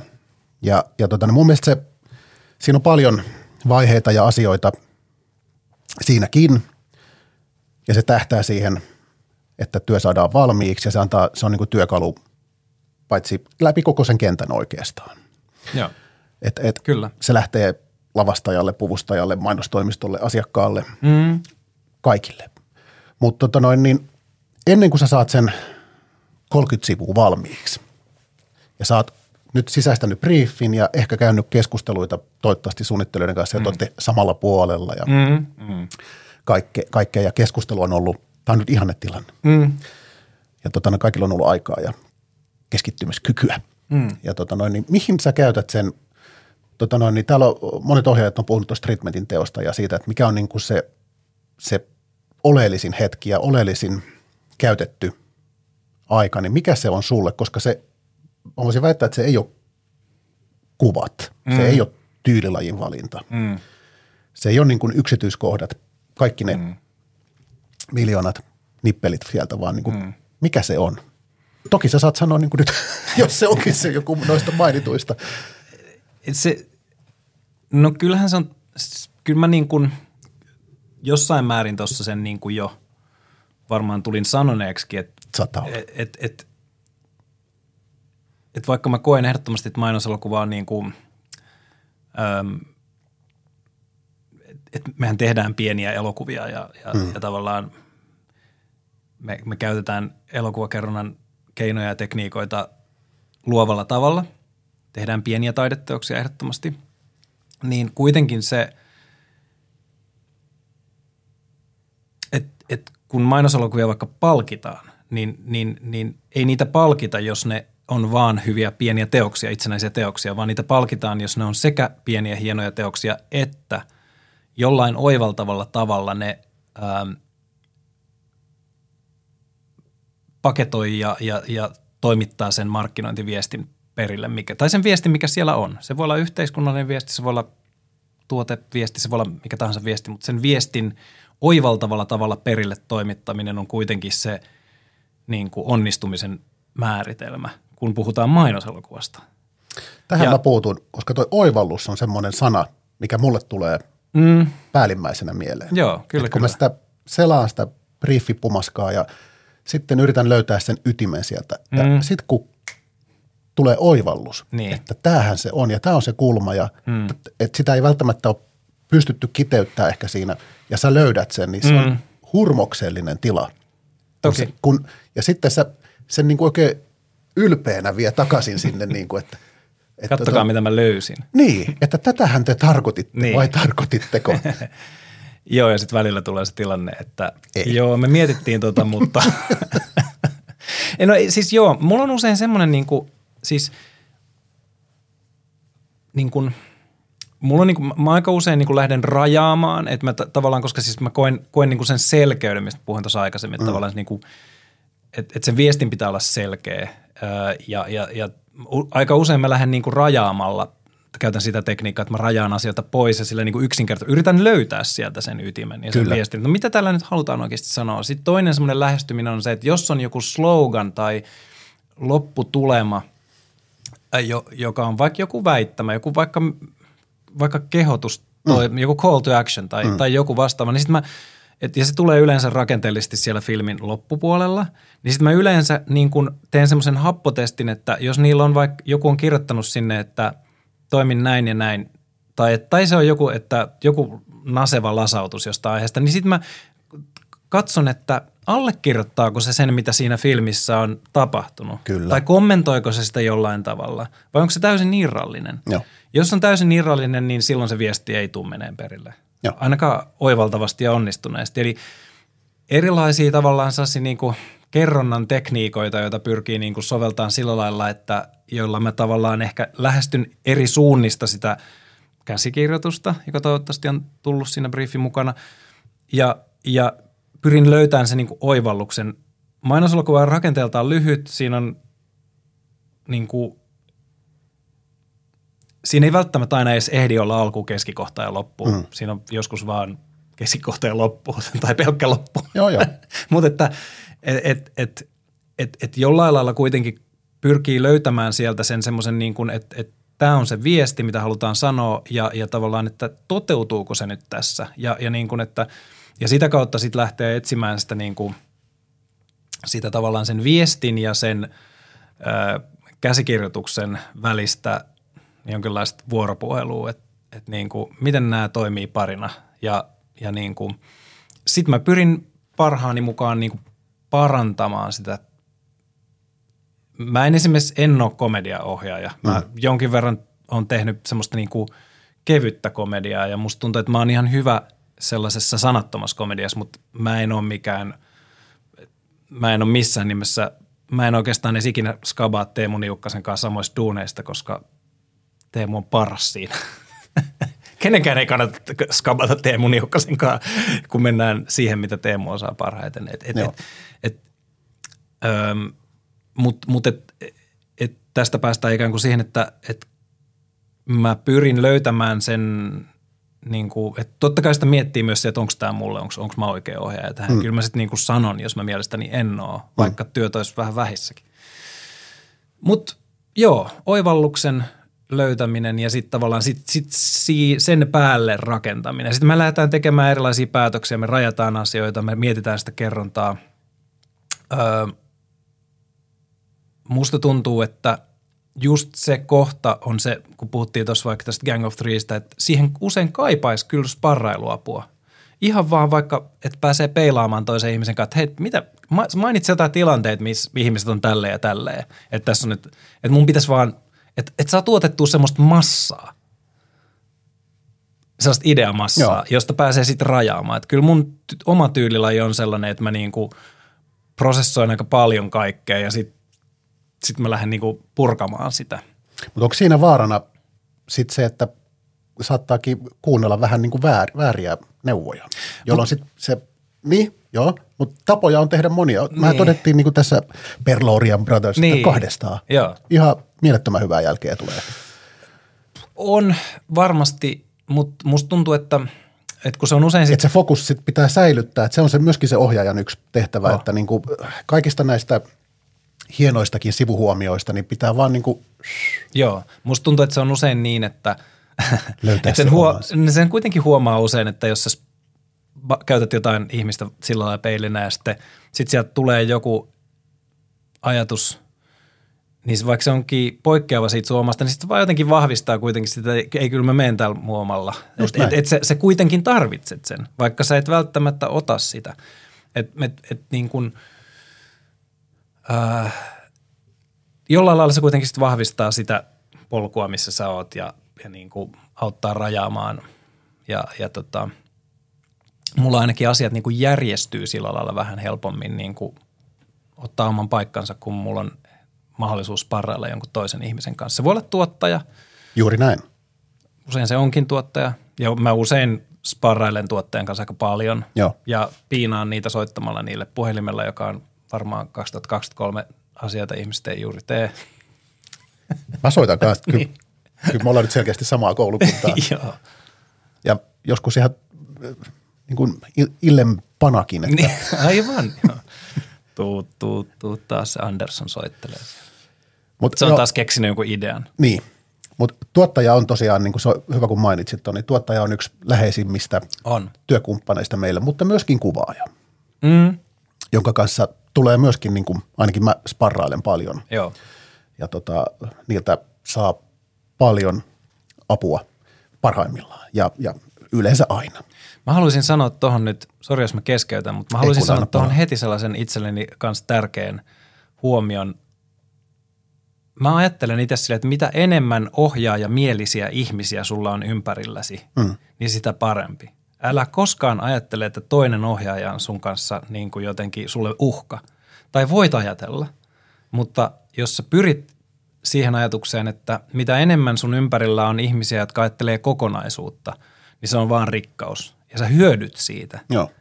älä ajattele, että toinen ohjaa, tai jos, no otetaan esimerkkinä tällainen, että joskus ennen vanhaan ihmiset tuntuu ajattelevan, että heti kun joku tyyppi rupesi ohjaamaan, niin sitten sen kanssa ei enää tehty sitä, mitä se aiemmin teki, postia, leikkaamista, kuvaamista, koska sitten se on niinku kilpailija. Mm. Mutta sehän on ihan pöljää, koska Se on siis niinku, mä oon tosi paljon tehnyt Learn from the best. niin, ja ylipäätänsä ympäröi itsesi, itseäsi fiksummilla ihmisillä on kaikki, kaiken niin kuin järkevän tekemisen niin kuin Todellakin. pohja ja, ja ylipäätänsä ihmisillä. Joo. Et, et, et mä, niin kuin, mä oon tosi paljon nauttinut niin kuin ohjaavien kuvaajien, ohjaavien leikkaajien, leikkaajoiden, leikkaajien, mm-hmm. ohjaavien tuottajien, erilaisten ihmisten kanssa tekemisestä, jotka, joilla on myös ohjaajataustaa tai joskus ohjaa ja, ja niin kuin, äm, se ainoastaan tarkoittaa sitä, että heillä on ymmärrystä laajemmin kuin vaan ja halua osallistua laajemmin kuin vaan si- siihen niin kuin omaan pikkukaistaleeseensa. Ja mun mielestä se on niin kuin tosi tervetullutta. Ja, ja tota, loppuviimeen mä kannan kuitenkin sen ohjaajan vastuun, Joo. tietenkin. Mutta Joo. se, että mä voin saada niin kuin tosi arvokkaita huomioita ää, ja, ja tota, ideoita siinä matkan varrella. Ja tota, ei silloin mitään väliä, keneltä ne on tullut. Se ei huononna mua tekijänä yhtään. Ei. Ja sitten kun se vielä tehdään tälleen niin kuin yhteisymmärryksessä. Jep. Tota, sultahan ostetaan siis se tärkein asia, mitä sulta ohjaajana ostetaan, on siis näkemys. Mm. Ja sitten sä kanavoit sitä Mm. näkemystä, Mm. jotta siitä lopputuloksesta tulee onnistunut. Kyllä. Ja siihen hienosti auttaa nämä mainitsemasi tahot parhaimmillaan. Joo, joo. Siis todellakin. Ja jotenkin niin tuossa aiemmin jo tuli sanottu, tai puhuttiin pikkasen tuosta niin hierarkiasta ja niin kuin kuvaustilanteista ja ylipäätänsä näissä tuotannoissa niin kuin ihan sieltä alusta alkaen, niin mitä enemmän pystyy tarjoamaan sellaiset puitteet ihmisille osallistuu luovaan prosessiin niin kuin, ja tuoda omia ideoitaan, niin sen parempi. Et, et Saat enemmän aivoja siihen. Niin Joo, kuin. joo, joo. Ja siis se, että niin kuin harvemmin, mähän joka tapauksessa suodatan. Mä kannan vastuun, joka tarkoittaa sitä, että mä päätän, että otetaanko joku idea joo. mukaan siihen prosessiin vai todetaanko, että hei hyvä idea, mutta Plus, että sun pitää sitten niin kuin kaupata se eteenpäin sinne niin kuin Niin. tilaavalle taholle. kyllä. Tota, tämä on jännä tämä ilmiö mun mielestä tästä, että niin kuin on tämmöinen niin kuin ohjaaja lössi Suomessa ja sitten ne on niin kuin kilpailee verissä päin niistä muutamasta vähistä duuneista, mutta silti ne niin kuin useimmassa tapauksessa niin kuin ei, ei niin kuin varsinaisesti niin kuin koe toisiaan niin kuin kilpailijoina. Mm. Tai ko- ko- kokee totta kai kilpailijoina, mm. mutta siis mm. nehän on ihan käytännössä kilpailijoita, mutta siinä on kumminkin se, no mä oon monta kertaa maininnut sitä, tietty yhteisöllisyys. Mm. Mun on pakko ottaa tähän yksi esimerkki. Satuin törmäämään nimittäin YouTubesta tämmöiseen tota noin, kasakstanilaiseen ohjaajaan. Okay. Nur Nias. Ja löysin sen, tota noin, niin mä linkkaan sen tuonne, aika kiinnostava tapaus. Hmm. Ö, monella tapaa, jota mä nyt yritän lyhyesti selittää, niin tota, tämmöisessä jenkkiläisessä podcastissa, joka käsittelee ohjaamista. Joo. Niin hän oli siellä vieraana. Täydellistä englantia puhuva henkilö, Nurnias. Ja tota noin, niin se vaan mainitsi siellä, että heillä on siellä Kasakstanissa, kun ne tekee totta kai mainoselokuvia mm, siellä. Mm. Ja ihan hyviä, tosi hyviä mainoksia tekeekin. Niin, niin tota, että heillä on ohjaajien kesken, ne ketkä niin kuin kilpailee samoista duuneista, niin, niin treatmentti-kierroksen jälkeen, niin he saattaa niin kuin kokoontua ja vertailla niitä omia treatmenttejään. Hmm. Koska he ovat ajatelleet, että tällä tavalla me kehitytään. Mm, mm. Ja tämä samainen tyyppi mm. nyt, minkä mainitsin, niin, niin se on myöskin julkaissut omia treatmenttejään. Eli ne on siellä katsottavissa. Tämä, mikä on tavallaan vähän salainen juttu, niin, koska se on niin, kaikkien oma niin. työkalu, mm. josta elanto on kiinni. Mm. Mutta hän on tehnyt sitten myöskin vähän bisnestä, että hän myy niinku treatment-pohjia siellä. Okay. Valmiita treatment-pohjia, jota voi sitten keynoteilla twiikkailla. Linkataan sinne kiinnostava tapaus ja, ja tota noin niin, äh, että musta tuntuu, että se semmoinen niinku se treatmentin myyttisyys. Niin, kyllä – se on nyt niin kuin monet asiat, sä musa-alalla tiedät, että sekin, tämäkin on muuttunut ihan totaalisesti. Ja se oli ennen niin kuin aika, ei nyt salatiedettä, mutta että niin kuin harvojen mm.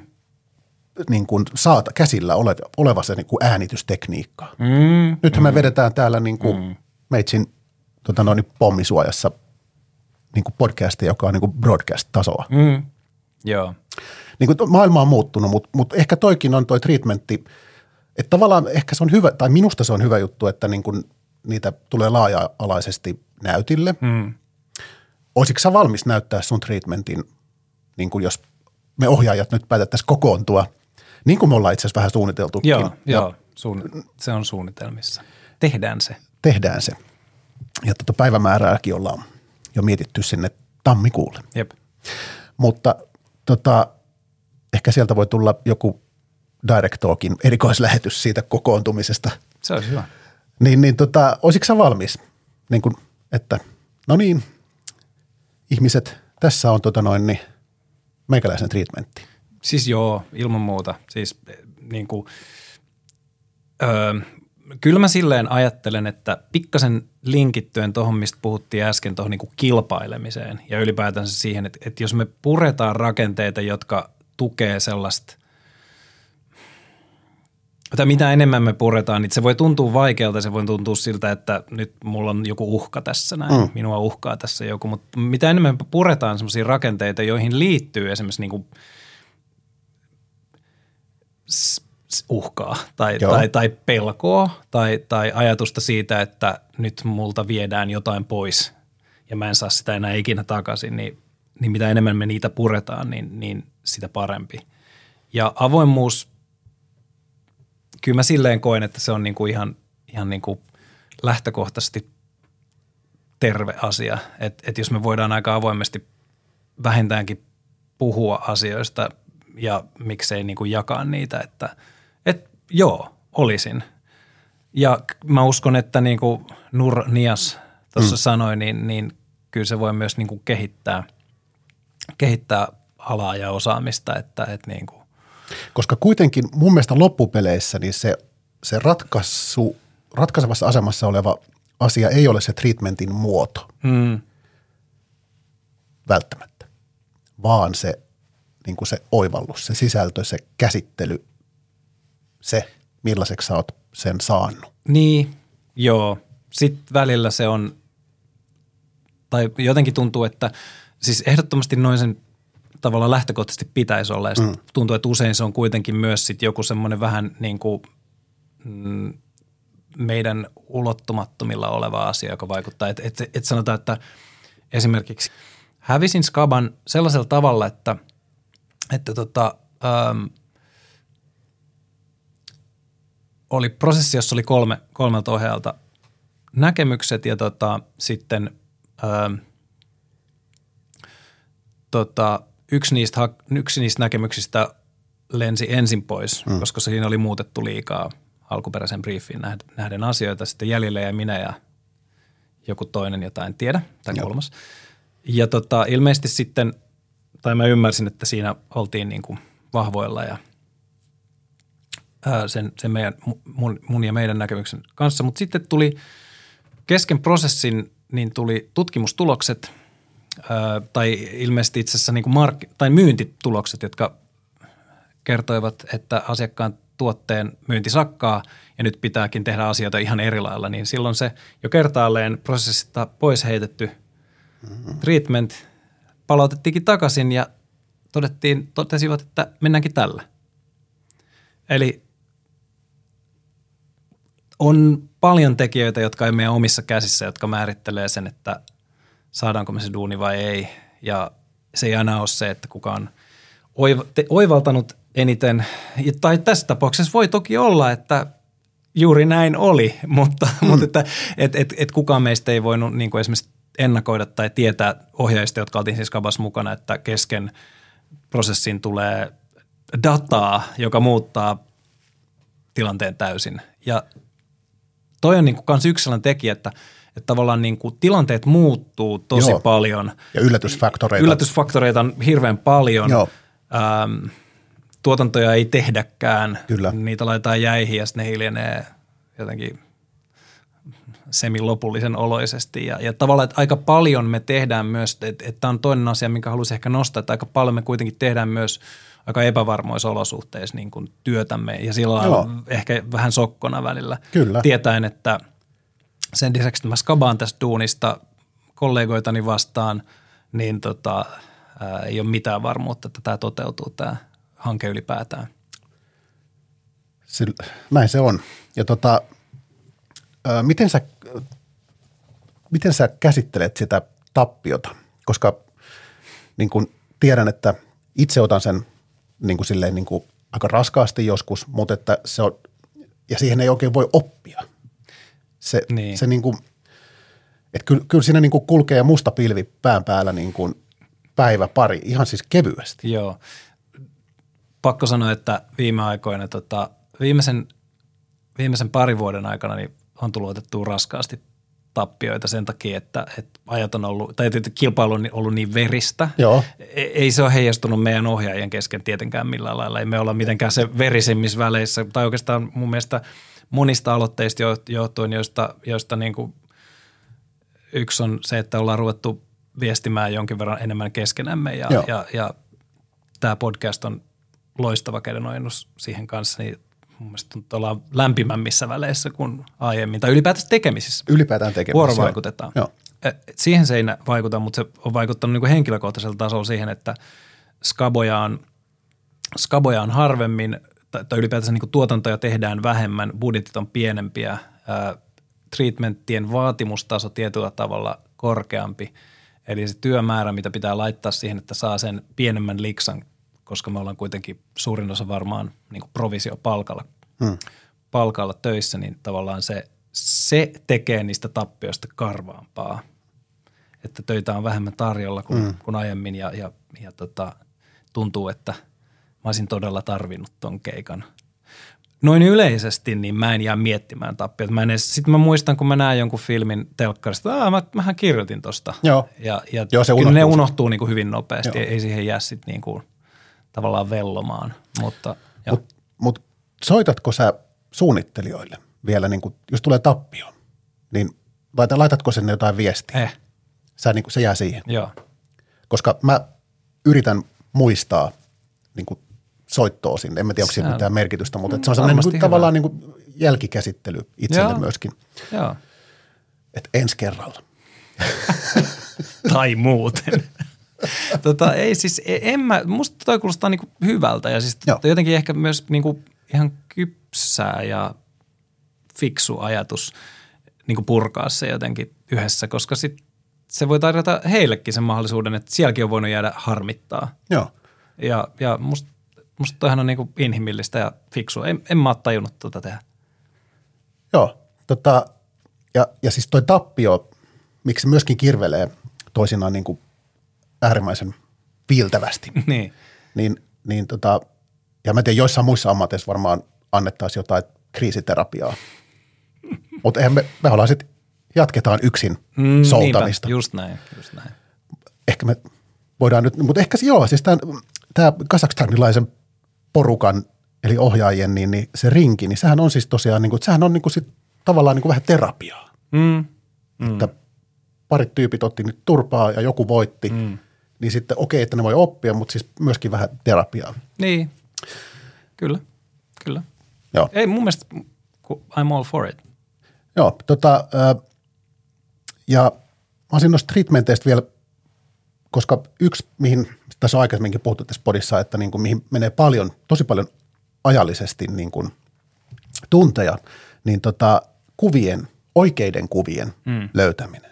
Niin onko sulla jotain, mulla on pari tuommoista vinkkiä tuossa mielessä, mitä mä ajattelin, että mä jaan tässä näin, niin mistä sä haet kuvia?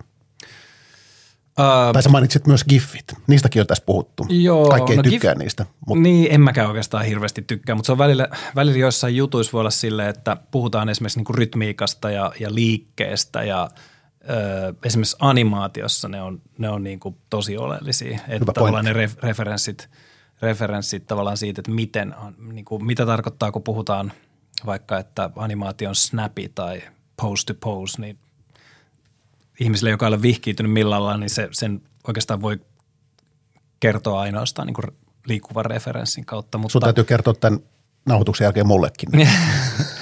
tota,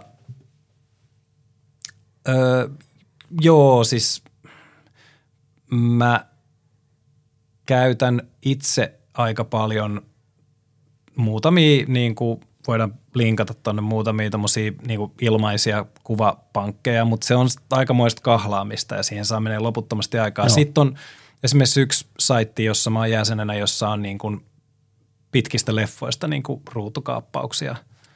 Mikä se on? Onko se uh, Shotdeck? Ei, kun se on, uh, onkohan se nyt Movie Database tai jotain sellaista. Joo, joo. itsekin joskus. Joo, joo. joo. Eli sieltä sieltä toki rajatusti löytyy, mutta, mutta, tota, mutta löytyy. Joo. Ja ehkä jollain lailla tuossa tullaankin siihen, että kuitenkin niin kuin, niin kuin toi stokkikuvameininki, niin se on mm-hmm. helposti silleen haastava, että kyllä mä käytän noita, esimerkiksi Pexels on ilmanen. Joo.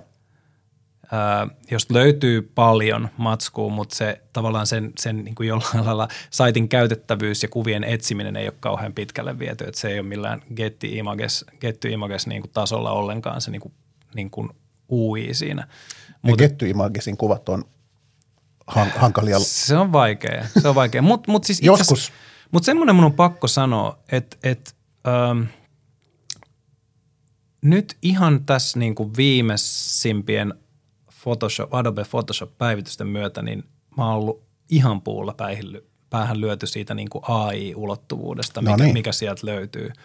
Ja, ja siitä on ollut tosi paljon, hyötyä, todella paljon hyötyä, että on pystynyt siis muokkaamaan ilmaisia stokkikuvia niin kuin hy, aika, aika, aika onnistuneesti niin kuin, ja pienellä vaivalla.